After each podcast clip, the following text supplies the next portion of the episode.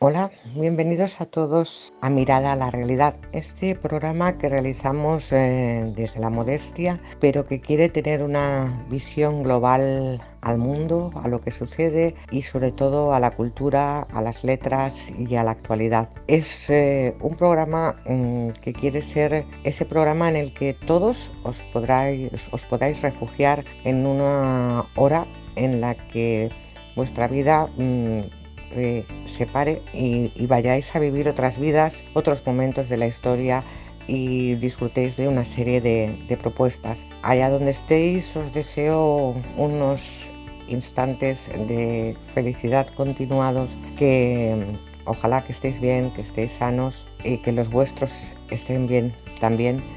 Pero sí que mm, quiero empezar el, programa, de hoy pues recordando a todas esas personas que en el mundo ya son muchísimas, que nos han dejado, que han abandonado su, vida corporal y que permanecen entre nosotros, porque mientras se hable de ellos y les recordemos, siempre van a estar. Y su alma, ese alma de la que muchos hablamos, eh, siempre la vamos a sentir cerca si nos detenemos a, a escucharla, ¿no? Eh, quiero darle el pésame a, todas estas familias que han perdido a, un ser querido. Y también quiero acordarme pues, de todos aquellos eh, médicos, enfermeras, celadores, todo el sector sanitario que está trabajando en todo el mundo a destajo, en algunos casos en unas condiciones eh, precarias y dándolo todo por salvar el mayor número de vidas y quisiera que hoy nos diéramos cuenta de lo que son las pequeñas cosas. Eh, sobre esta historia la he, oído ubicada en dos países, por lo tanto no voy a decir ningún país. Voy a decir que es la historia de un señor mayor eh, que se recupera del famoso COVID-19 y eh, bueno, cuando le van a dar el alta le cobran una cantidad X por el respirador. Y el señor dice, me están cobrando ustedes eh, por respirar. Y le dice, le dice, hombre, es que claro, y dice, no, no, si no se preocupen, si yo tengo dinero de sobras, lo que ocurre es que no me había dado cuenta de lo importante que es respirar y que lo hago todos los días. Y que sin embargo, en este momento, me cuesta el dinero y eso es para que le demos valor a todas las pequeñas cosas que cada día nos rodean, como el canto de los pájaros que estoy escuchando yo ahora mismo y que cada día se escucha más nítido por la ausencia de ruidos, de contaminación, tanto em, de, polución, ¿vale? Eh, como mm, de, sonidos y de ruidos que en, la zona en la que yo vivo son más bien pocos, pero que en las grandes eh, ciudades que la contaminación acústica es brutal, pues muchas veces ni siquiera oyen ese, ese canto de pájaro, ni han visto los cielos tan azules como los ven ahora. Una vez dicho esto, pues eh, quiero contaros un poquito lo que es el, programa de hoy.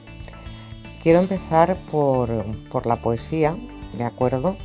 Voy a empezar por la poesía de, un autor que a mí me gusta muchísimo, que es eh, Pedro Salinas, y que mm, es un autor de, bueno, de la generación del, del 27, ¿vale?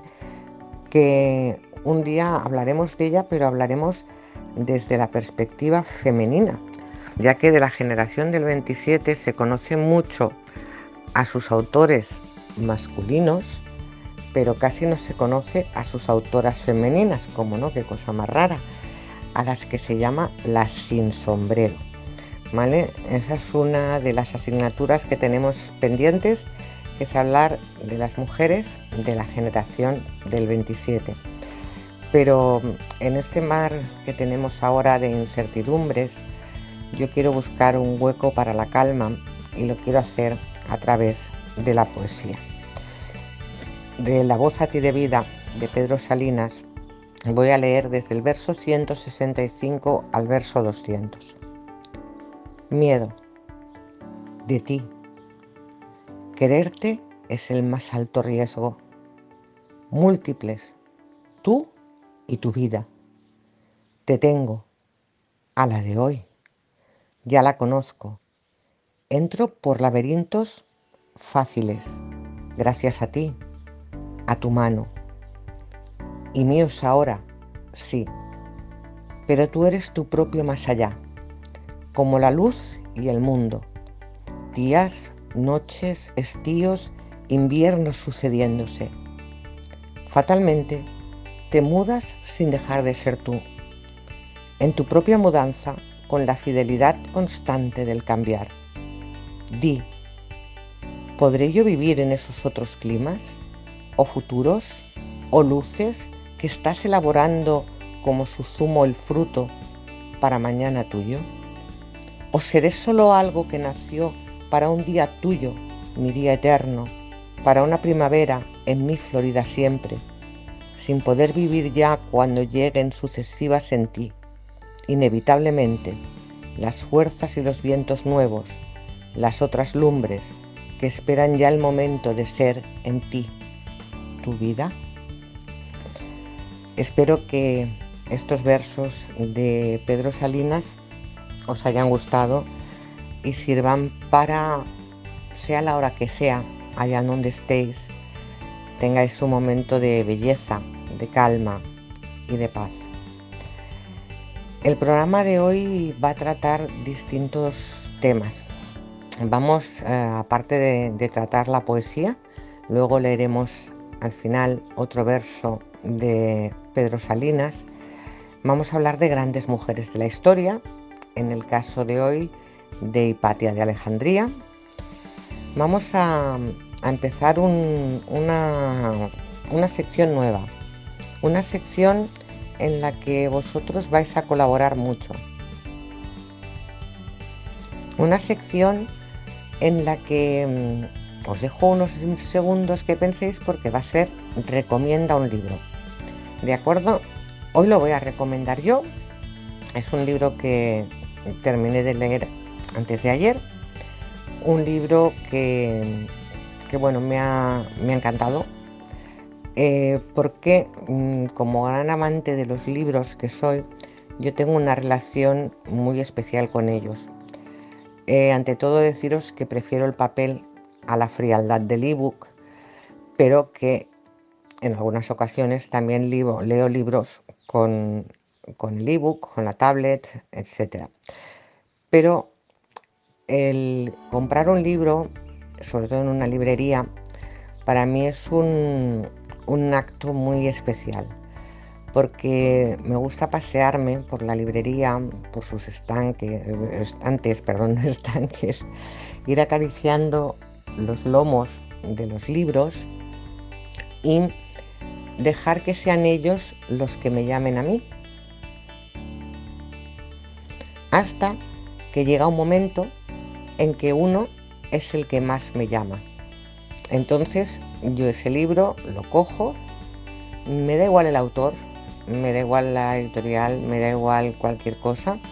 Sé que cuando lea la reseña mm, o, la sinopsis me va a encantar o me va a traer por algún motivo. Y ahí empieza mi primera parte de historia de amor con un libro. Generalmente no me gusta tener muchos libros sin leer, pero sí que me gusta tener entre 8 y 10 libros que no he leído. Eh, ahora tengo unos pocos más porque por una serie de motivos se han acumulado.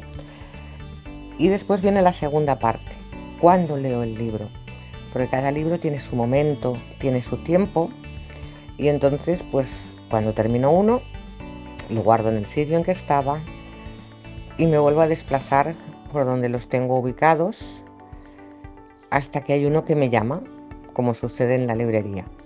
Entonces lo cojo y ese es el libro que voy a leer, porque es una relación íntima entre el libro y yo. Eh, para los que aman profundamente los libros seguramente no me tomarán muy por loca, y si alguno me toma así un poco como por loca, pues tampoco me preocupa en demasía, porque es parte de, mi ser ese, toque de, locura. Entonces, leído el poema de Pedro Salinas, vamos a empezar con esos momentos de la historia a los que vamos a viajar a través de, mujeres. Yo siempre he dicho que la historia está. La historia la cuentan. se cuenta de dos maneras. A través de dos maneras. A través del patriarcado y a través de los vencedores. O sea, a través de los ojos de los, de los hombres, masculino, eh, y a través de los que pues, ganan las guerras, se imponen de una manera o se imponen de otra. ¿De acuerdo?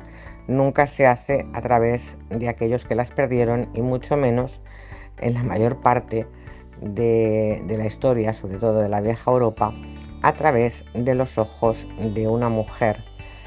Yo creo que uno de los mm, periodos que sí que es muy interesante y es un personaje que a mí me ha fascinado siempre, que es el de la conocida como la Malinche de Malitzin, la traductora de Hernán Cortés, que lo acompaña durante su colonización de, México.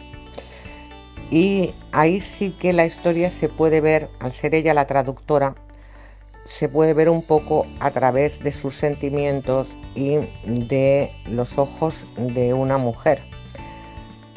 Quizás sea de los pocos periodos de la historia, ¿no? Una mujer que ha sido un personaje muy controvertido durante toda su existencia, porque para algunos fue una traidora, para otros evitó que la masacre de su pueblo fuera mayor y bueno, ahí está. Es uno de los personajes que, mm, de los que hablaremos en estas grandes mujeres de, la historia. Después vendrá una sección que también va a ser fija y que va a ser la de recomienda un libro. Hoy lo voy a recomendar yo, pero eh, en el futuro me gustaría que fuerais vosotros, pues o bien poniéndolo en la página de Radio Gilal en Facebook, que sería una buena forma, eh, pusierais un libro y nos lo recomendarais y dijerais el por qué lo recomendáis para que no tenga que ser yo semana a semana eh, quien, lo, quien lo escriba ¿no? o quien lo recomiende, sino también os dejo tomar nota, podéis mandar un correo a escritora gmail.com y en él me explicáis cuál es el libro que me recomendáis y por qué. ¿De acuerdo? Eh, como no, hablaremos de actualidad porque la tenemos ahí y eh, hablaremos pues eh, y luego pues hoy leeremos otro, otro poema mm, también de, de Pedro Salinas y finalmente, eh, pues hablaremos de alguna serie que, es interesante que veáis, de clásicos del cine y vendrá el editorial, que ya sabéis que es esa parte donde yo doy mi opinión sobre pues, cualquier cosa, acontecimiento que haya ocurrido, etcétera, de la actualidad. ¿De acuerdo? Pues bueno, leído el primer poema de La voz a ti de vida de Pedro Salinas, ahora nos vamos a ir a hablar de esta gran mujer que fue Hipatia de Alejandría. Eh, me vais a permitir un momentito que beba un poquito, ¿vale? Porque beber es necesario cuando se está hablando mucho.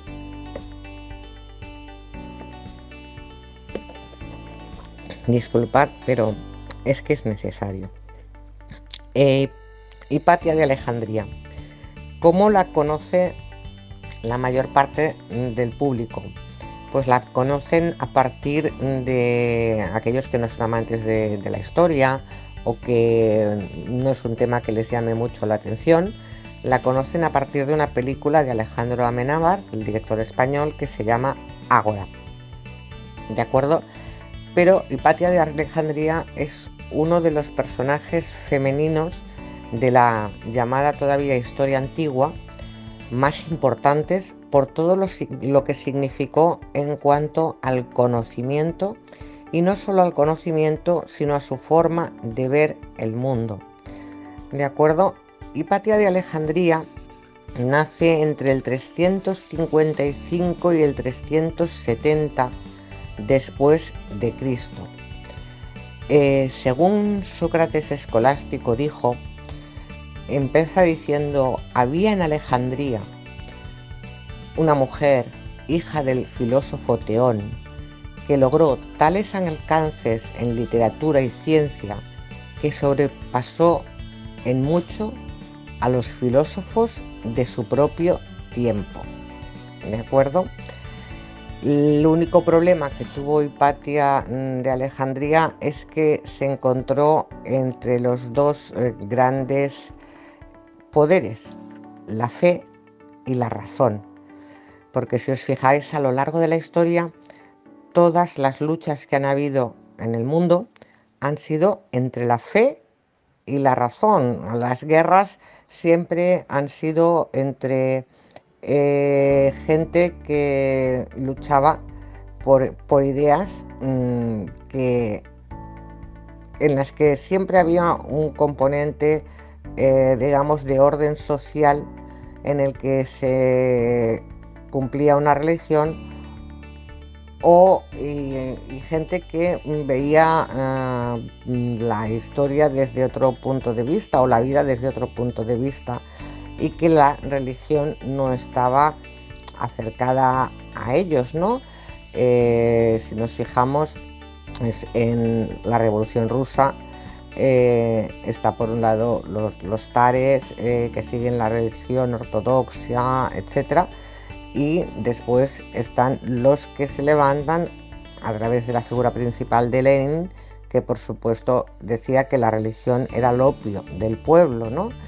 Eh, si nos fijamos en la guerra civil española, pues por un lado estaba ese, bueno, la gente que da el golpe de Estado, eh, que imponen la religión católica y las cruces y el mes de María y el mes de mayo y, ir a la iglesia, etcétera, etcétera, cuando vencen contra el gobierno elegido en las urnas por el pueblo, dan un golpe de Estado, se llega a la guerra civil. ¿Y quién está en el otro lado? Pues la gente de distintos pensamientos, en su mayoría eh, no eh, ateos o agnósticos, ¿de acuerdo? Entonces, bueno, la razón y la religión eh, siempre han estado enfrentadas porque la religión está compuesta por dogmas de fe, o sea, te lo crees o no te lo crees, pero no te da una explicación del porqué de las cosas, mientras que la razón transcurre a través de una serie de pensamientos y a través de una serie de razonamientos. ¿De acuerdo? Entonces, eh, pues bueno, Hipatia de Alejandría eh, bebe de las fuentes de Teón, que era su padre, matemático y astrónomo de la Biblioteca de Alejandría, y colabora en sus trabajos. Y hay algunos que incluso ponen en duda de quién son algunos de los trabajos, si bien son de Teón o bien son de su hija Hipatia de Alejandría. Ella revisa la obra de Euclides, escribió el comentario de la aritmética. Eh, Diofante eh, la impeló a el definitivo de, o sea, buscó el concepto definitivo del, álgebra, ¿no? de, los, de, los, signos matemáticos. Y para ella eh, esos signos matemáticos implicaban la, creación de, de, una serie de útiles eh, para las operaciones y los cálculos. En astronomía eh, ella también eh, estuvo eh, con mm, Ptolomeo y con él también y a través de él pues estudió el campo de la astronomía. Perteneció a la escuela neoplatónica. Neoplatónica quiere decir que son seguidores de Platón, de cuyas ideas eh, parten los pitagóricos. ¿De acuerdo? Para los neoplatónicos, los números son el centro de todo, ponen el orden en el cosmos, eh, dicen que los fenómenos se reflejan en números, que en ellos se encuentra la perfección y la guía moral, que el pensamiento y, no la observación forman una, amplia parte del, conocimiento. Entonces, eh, bueno, pues eh, hay una comunidad de pitagóricos y eh, esta comunidad de pitagóricos se rige por la relación de la amistad y no está jerarquizada. Primer punto, todos son iguales. Eso mm, es un concepto que a día de hoy, por ejemplo, el que todos somos iguales, todavía yo diría que en la mayor parte del globo, aunque algunas constituciones lo digan, lo de todos somos iguales, no es real y dicen que todos los seres tienen la misma alma. Imaginaros luego lo que se retrocede en, la época del esclavismo, cuando el hombre blanco entra en África y utiliza a los negros como esclavos porque se les considera que son seres que no tienen alma. Eh, como la historia del mundo ha habido muchos momentos que en vez de evolucionar, ha involucionado en función de quienes fueran los vencedores de esas guerras continuas que siempre van alrededor de una ideología, de unos principios, eh, de un orden mundial que unos ven de una forma y otros ven de otra. Y evidentemente ya en, nuestros, eh, en nuestra época, pues sobre todo regido por aquel poderoso caballero don dinero que decía don Francisco de Quevedo. Bueno, pues eh, fijaros a lo que llegan esta, esta comunidad pitagórica de la que forma parte Hipatia de Alejandría, que son de los primeros en insinuar que es la Tierra la que da vueltas alrededor del Sol, no al revés, adelantándose al propio Copérnico, que es al que se le atribuye y que, bueno, mm, también sobre él cayó el peso de la Iglesia, el decir que eh, no es la Tierra al centro del universo, sino que la Tierra es un planeta más y que da vueltas alrededor del Sol. ¿Dónde se encuentra Hipatia de Alejandría? ¿Por qué muere Hipatia de Alejandría? Bueno, en, primer lugar, porque es una mujer que tiene alumnos de todo tipo, sin importar la clase, la proveniencia, si eran ricos o pobres, su religión, su color, lo que fuera. Era una igualdad total. Imaginaros, en aquellos años se consiguió algo que luego yo creo que, no se ha conseguido nunca más que, que yo recuerde, ¿no? Pero en el 412, Cirilo es eh, obispo de Alejandría. Y empieza el choque de dos mundos, ¿vale? Por un lado el mundo de Cirilo, que es el de la iglesia, y por otro está el, de Hipatia de Alejandría y el de Orestes, ¿vale? Que es el gobernador de Alejandría. ¿Qué ocurre? Que Cirilo no tolera bajo ningún concepto ese mundo eh, de los socráticos, ese mundo de igualdad, ese mundo donde hay una mujer que es casi, sin ser un líder, porque todos son iguales, es casi como un líder en, cuanto a todas las ideas que, pone.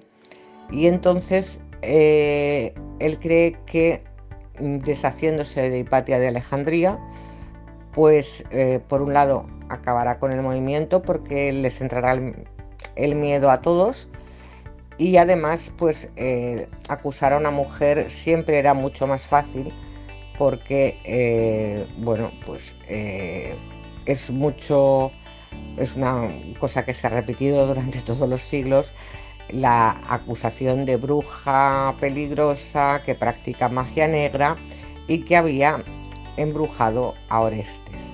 Eso es lo que hace Cirilo, abrir una trama, ¿vale? Para acabar con ese mundo y ese mundo como lo quiere acabar a través de Hipatia de Alejandría. ¿Qué ocurre?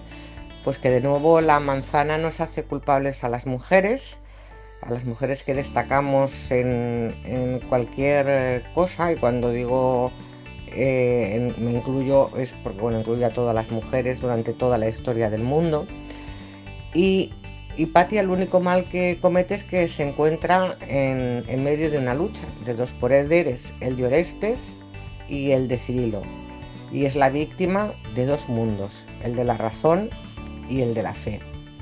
En este caso, con su asesinato, que además fue muy cruel porque eh, se la desnuda, se la pasea por todas partes, se la asesina y finalmente se la quema, pues vence el mundo de Cirilo, que es el mundo de la fe.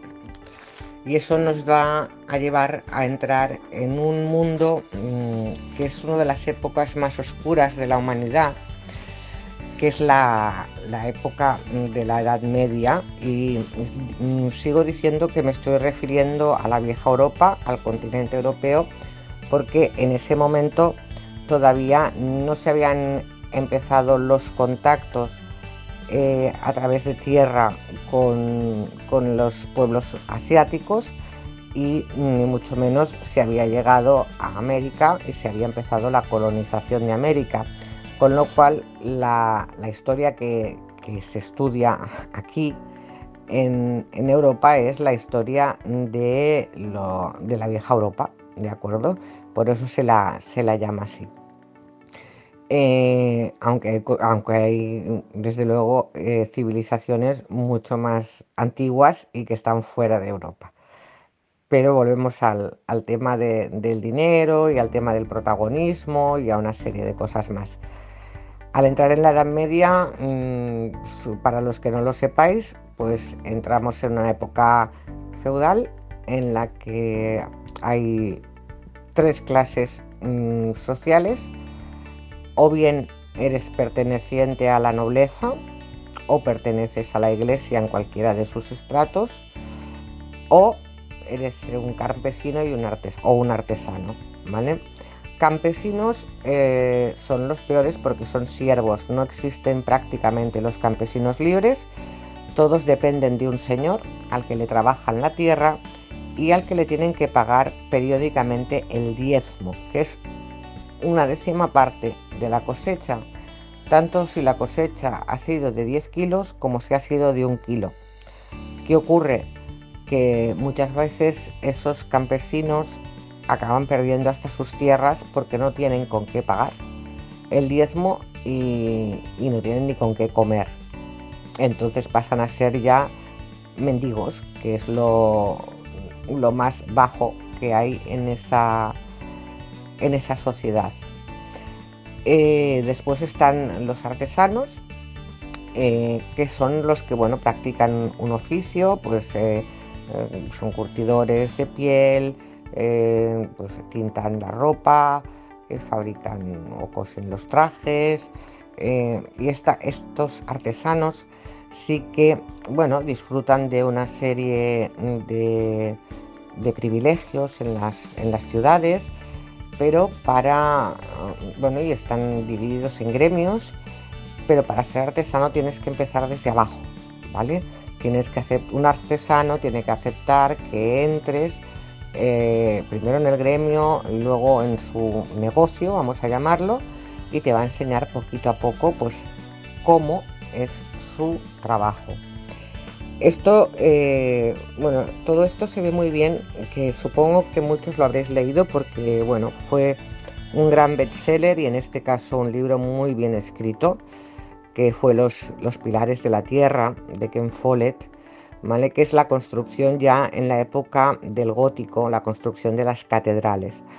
Antes de las catedrales está la época del románico, que es la época más oscura de la Edad Media y que probablemente se ve reflejado también en las construcciones, ¿no? Unas construcciones que por cierto a mí me encantan, Eh, son muy sencillas, ¿por qué? Porque todavía no, no dominaban la forma de hacer grandes ventanales, con lo cual acostumbran a ser muy oscuras, eh, muy sencillas, pero muy bellas a la vez. Eh, cualquiera que haga la, ruta del, camino de Santiago, eh, sea creyente o no sea creyente, pues si hace la ruta del, románico se va a encontrar con auténticas maravillas para, ver, para, para disfrutar. Cuando está más avanzada la Edad Media, pues eh, el hombre sigue evolucionando, el ser humano sigue evolucionando y llegamos al arte gótico, que eh, bueno, pues es el constructor de, las catedrales, ¿no? de esas grandes catedrales que se elevan al cielo, ¿de acuerdo? Con esas cristaleras maravillosas y bueno, de las que tenemos eh, pues desde la Catedral de Colonia, tenemos que bueno, el año pasado se nos quemó, y es que digo nos porque es como un poco era patrimonio de la humanidad en Notre Dame, pero en España tenemos una cantidad de catedrales góticas maravillosas. Eh, mi favorita no es, no es ni siquiera catedral, eh, porque es la Catedral de Barcelona, pero tenemos otra iglesia, que es la Iglesia del Mar, que es la que construyó el pueblo que para mí es más bonita que la Catedral de Barcelona por esos juegos de luz y esas vidrieras que tiene. Es, para mí es maravillosa hasta la Catedral de León, que también es preciosa, la de Burgos, bueno, podríamos hablar de, muchas de ellas, ¿no? Porque España, al ser un país tan íntimamente ligado a la religión desde siempre, pues tiene muchísimos, eh, digamos, tiene muchísimos edificios eh, ligados a, la religión y maravillosos, ¿no? con esos claustros eh, preciosos de los que bueno, iremos hablando porque también iremos introduciendo temas de, arte, ¿no? quizá desde el arte prehistórico para que veamos que nunca mm, en el fondo tampoco hemos cambiado tanto desde esos primeros seres que habitaban eh, la Tierra desde la época prehistórica. Bueno, eh, hasta aquí la historia de una mujer fantástica. Mm, nos hemos alargado un poquito más para que vierais ese periodo oscuro, ese periodo de la Edad Media, en la que el hombre, si ya el hombre no es nada en, su mayoría, porque claro, evidentemente los estratos sociales, cuanto más abajo, más, más gente los forma, pues si el hombre no era nada, imagínense lo que era la mujer absolutamente nada. O sea, ahí sí que era un cero a la izquierda total. Pero bueno, eso nos ha ocurrido siempre y, como la historia, pues además eh, yo siempre digo que la cuentan o bien eh, los, los vencedores o bien los hombres, porque realmente no la historia no la cuentan las mujeres, excepto en el caso, un caso muy especial que es el caso de, la Malinche, de Malitzin, de la traductora de Hernán Cortés, que hablaremos de ella, que durante la colonización de, México por parte de Hernán Cortés, como ella es su traductora, un poco esa parte de la historia la vemos a través de los ojos de ella, que es mujer, y de, la cultura y de todo lo que ha ido aprendiendo Mm, sobreviviendo desde que es una niña eh, hasta que conoce al eh, conquistador Hernán Cortés. Pero eso será en, otro programa. Ahora vamos a ir a mm, recomienda un libro, ¿vale? Eh, yo os decía que iba a recomendaros un libro que acabo de leer. Es un libro de Guadalupe Netel, que se llama Después del invierno. Es premio Herralde del año 2014 y es un libro de personaje. Realmente son dos personajes eh, que sus vidas se cruzan en un momento determinado y eh, son dos personajes que te van llevando a través de... Es un libro de un intimista, pero que a la vez la historia te transporta. ¿no? Te, transporta de una forma que quieres saber más de ese personaje, porque son dos personajes eh, completamente contrapuestos, opuestos, y a la vez eh, cuando se cruzan, pues eh, la historia entre ellos dos es, yo creo, la herramienta que utiliza la escritora para ver esa oposición, ¿no? Los protagonistas son Claudio, un cubano afincado en Nueva York, y Cecilia, una mexicana de, Oaxaca, que vive en París. A través de lo que le sucede a ella en París y de lo que sucede a él en Nueva York, no solo conoceremos sus eh, formas de pensar, sino que conoceremos rincones de, esas ciudades y distintas formas de, ver el, mundo, no solo a través de ellos, sino a través de unos personajes secundarios también muy marcados y eh, aportan mucho a, esos dos eh, personajes eh, principales que, en, ambos casos digamos que serán la pareja entre comillas de cada uno de ellos ¿no? y que además vuelven a ser dos personajes completamente contrapuestos para mí lo mejor del libro es que un libro que realmente solo te está contando la historia de dos personas, de dos, mm, durante un periodo de, su vida, eh, te llegue a, llenar tanto, ¿no? Eh, te demuestre tantos sentimientos que son humanos, a los que te enfrenta, a los que te pone delante del espejo, ¿no? Hay un momento de, de karma, ¿no? de eso que mucha gente llama el karma y que te demuestra lo mezquino que puede llegar a ser un ser humano y cómo lo paga. Y ahí lo dejo. Es de verdad eh, un libro fantástico de Guadalupe Netel. Después del invierno está publicado por Anagrama y es el premio Herralde del año 2014. Mm, ¿De acuerdo?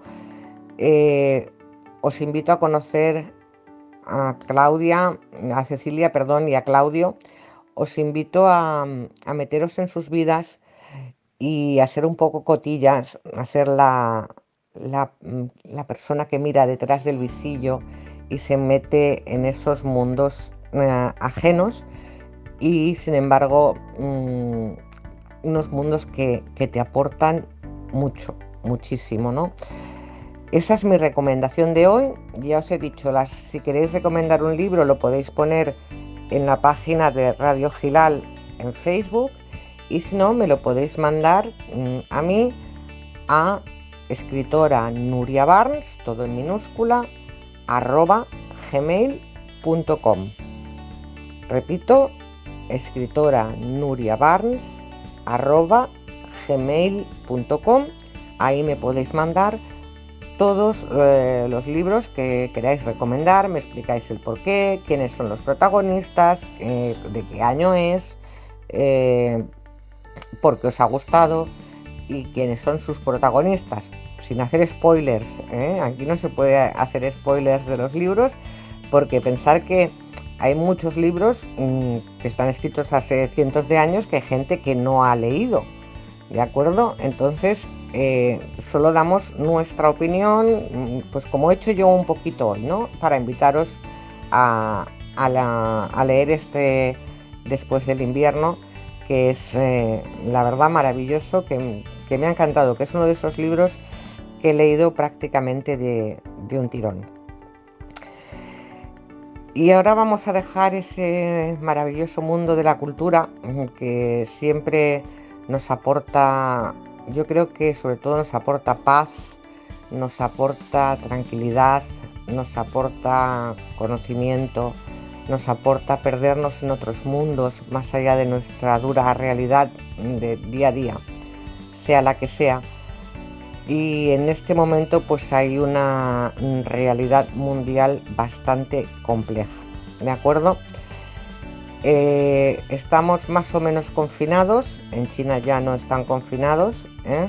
Vamos a hablar un poquito de este famoso COVID-19, de este virus que parece ser que dicen las últimas voces que podría haber sido creado, no que fuera un virus que pasa de un animal a otro y finalmente este animal infecta a la primera persona por su composición, pero bueno, mm, yo creo que hace falta más tiempo y más perspectiva y más estudios para llegar a saber qué es ese virus.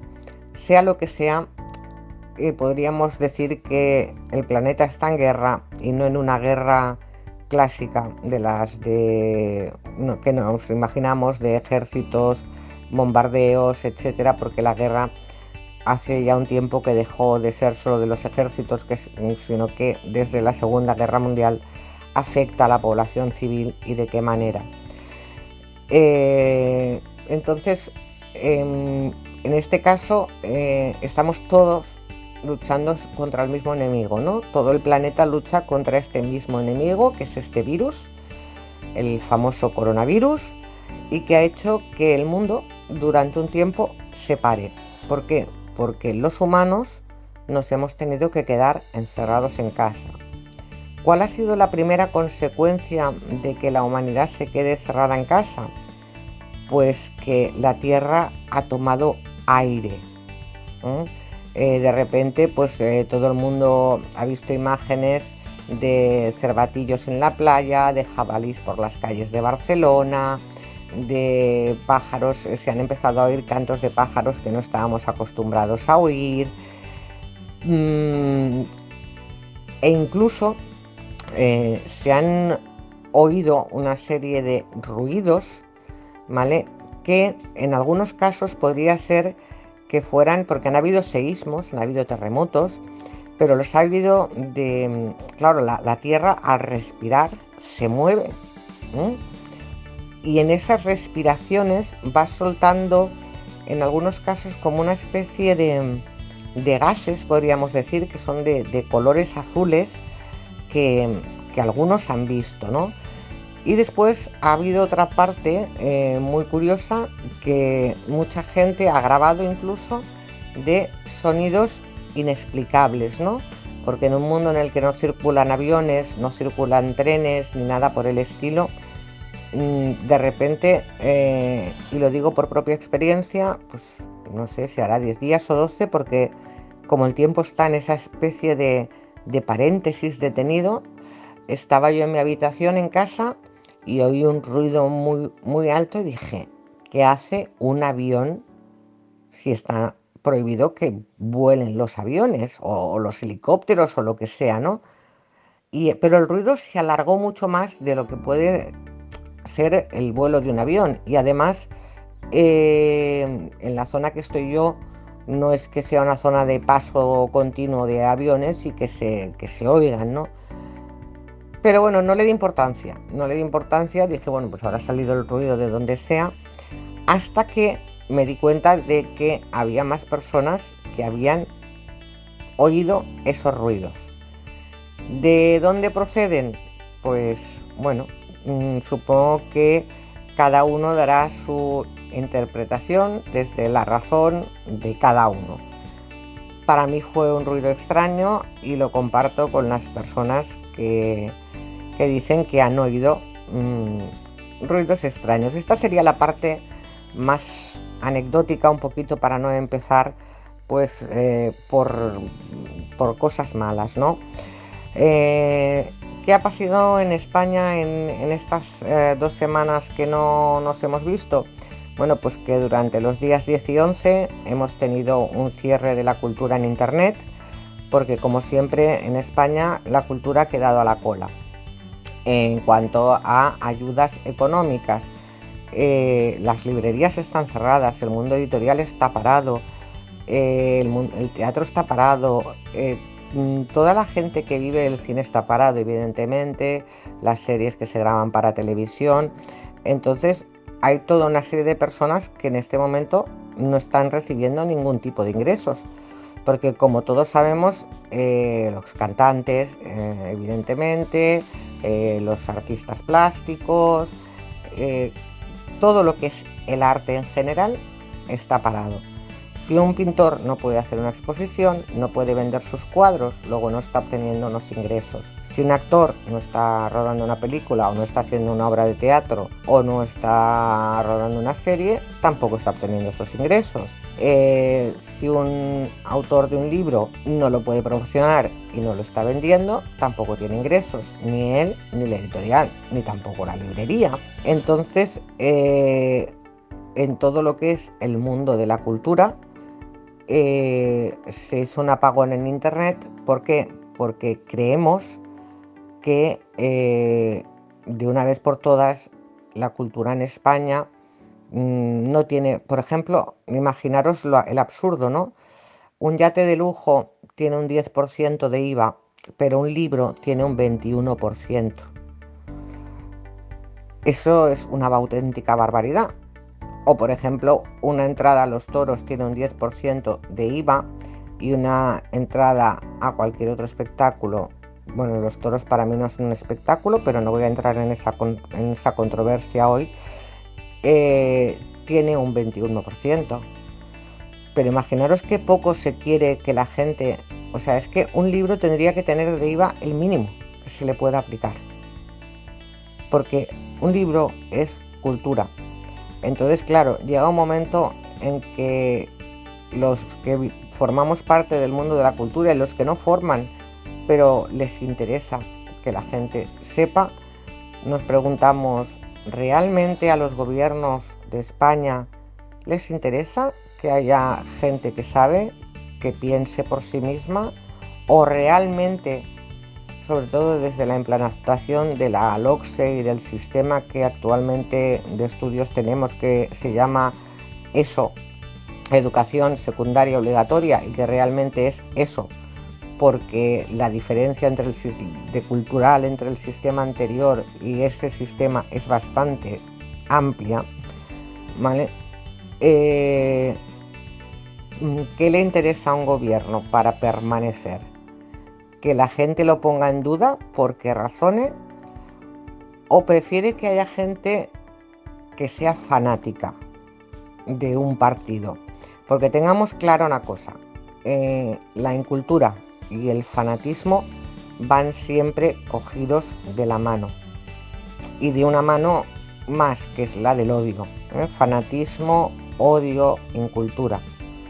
¿eh? Se lleva muy bien de la mano. Y si a eso le añadimos un periodo económico difícil, todavía más.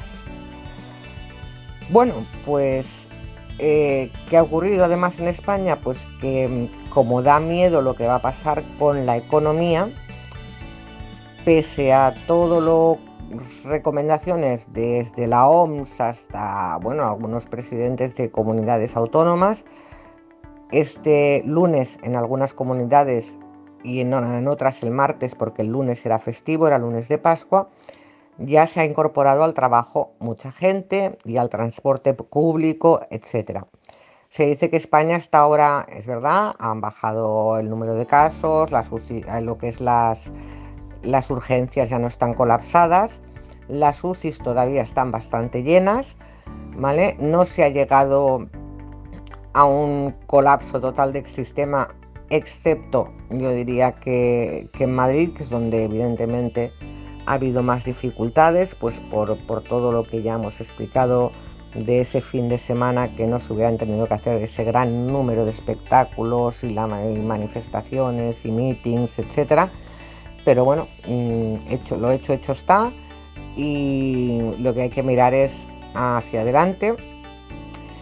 Todavía estamos muchos eh, sin mascarilla yo hasta ayer no la tuve porque me la compró un vecino por fin ayer y, la gran preocupación pues es eh, la economía qué va a pasar después de, este, de esta crisis, ¿no? En el caso de España han sido muchísimos, muchísimas las empresas que han procedido a despedir a gente o a plantear ERTOS. Eh, pero bueno, el gobierno ha tomado una serie de medidas para eh, ayudar sobre todo a autónomos, a pymes, eh, a pequeña y mediana empresa. Y bueno, ayer se concretaron más esas medidas, incluso hay medidas de ayuda al alquiler, hay medidas de ayuda a lo que es dejar que durante unos meses no se pague la hipoteca y esos meses pasen a añadirse a la cola, pues si a una persona le quedaban dos años y ahora está tres o cuatro meses sin pagar la hipoteca, pues le quedarán dos años y esos tres y cuatro meses, ¿no? el, tema económico eh, va a venir eh, duro si escuchamos a, algunas voces, a otras voces no tan duro, entonces, bueno, vamos a, ver qué pasa. De momento mm, seguimos confinados, de momento sigue habiendo gente en ciertas partes del mundo que se pasa el confinamiento y que sigue saliendo porque, bueno, con ellos no va el virus. Y eh, realmente, pues eh, la última novedad es que, así llamativa, y porque se ha pedido mucho por parte de psicólogos, comunidad educativa y tal, es que los niños eh, puedan salir a la calle. Y por lo visto a partir del 29 de abril, ¿vale? y no en masa, sino con una serie de medidas, los niños en España ya van a poder salir a la calle. Los niños hasta los 12 años, ¿eh? hasta los 13 años, perdón. Entonces, el resto todavía seguiremos confinados.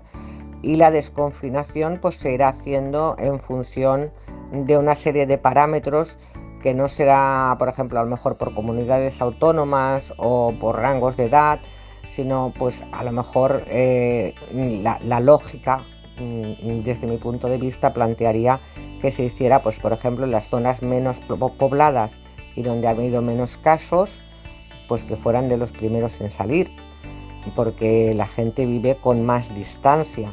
Entre ellos las zonas donde ha habido más casos y están más aglomerados pues que tardarán más en salir, excepto pues aquellos que si se hacen test masivos o bien ya han pasado la enfermedad, con lo que se supone que no pueden volver a, infectarse, se supone porque los conocimientos sobre el virus llegan hasta donde llegan, las personas que son inmunes, o sea, que no se infectan del virus, y, bueno, mm, viendo poquito a poco cómo, cómo se va saliendo de este confinamiento. ¿no? A nivel mundial las cifras son escalofriantes y, la verdad que, hombre, si las comparamos con la gripe española, no lo son tanto. Pero eh, sí que el mundo no se había encontrado eh, ante una situación así, digamos, eh, vivida a nivel global, ¿no? A, nivel internet, a nivel de todo, ¿no? Por ejemplo, el otro día en un programa que yo sigo se decía, vamos a ver, mm, sabemos cómo es el, gobierno de China, que es un gobierno hermético, o sea, tienen una economía, digamos, eh, liberal, pero la política es comunista en el aspecto de un aspecto dictatorial. Entonces las noticias eh, que se dan pues no van muy filtradas, ¿no? Pero sí que eh, se dieron cuenta de que de repente los chinos utilizan el teléfono móvil para todo. O sea, un chino sin teléfono móvil no puede vivir. Y habían desaparecido, se habían dado de baja a la vez 21 millones de teléfonos móviles. Eso te lleva a creer que la cifra de muertos no es la que nos han dado, sino que serían esos 21 millones, ¿no? Mm, pero no solo en el caso de China, en el caso de España lo mismo. O sea, ha habido gente que no se la ha contabilizado, pues porque no se tenía el test para hacerle, eh, tenía todos los síntomas de COVID, pero si no se le ha hecho el test para que demostrara que había COVID, no se, no se le ha contado como fallecido por el COVID, ¿no? Y en las residencias de ancianos y en según qué casos, pues ha sido así, ¿no? Con lo cual realmente el número de muertes es mucho más elevada a la que dan los datos generales. Eh, vamos a dejar aquí el tema, vamos a ver cómo evoluciona, vamos a ver si pronto podemos salir, porque quiero terminar el programa, el programa ya queda poquito, leyendo otros versos de, de Pedro Salinas. ¿Vale? Y ahora voy a, a leer unos, ¿vale? Que empiezan a partir del 820 y es eh, dentro del, de lo que sería razón de amor.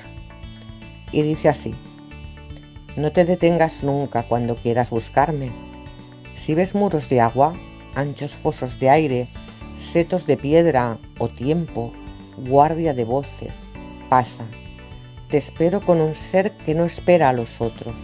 En donde yo te espero, solo tú cabes.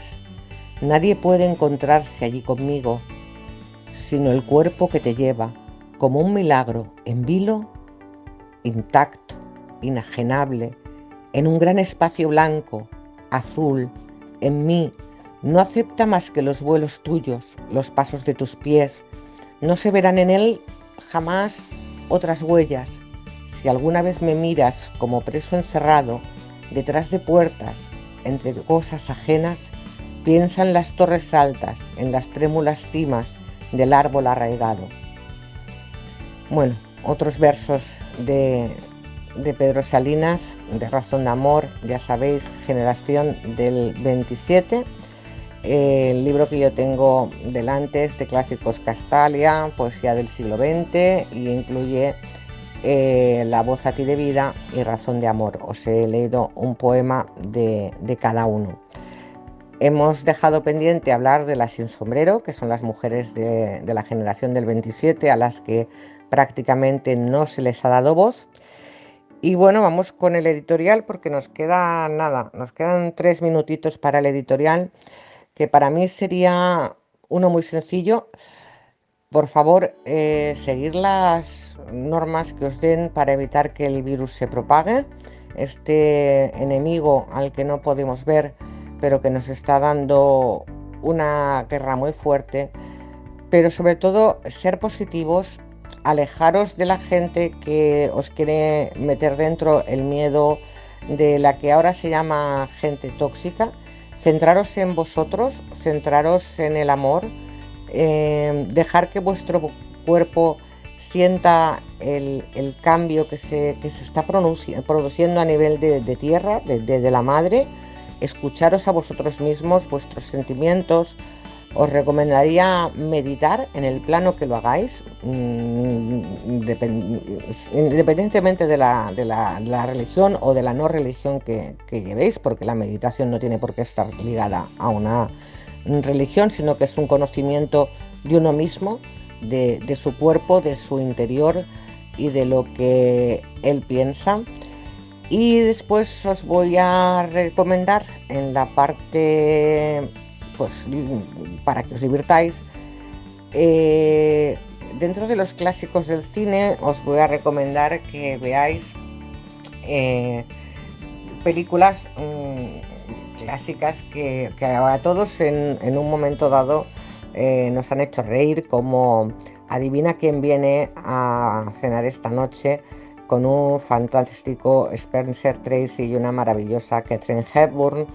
Os recomendaría que vierais 12 hombres sin piedad y os, recomendaría que vierais eh, Desayuno con diamantes, ¿vale?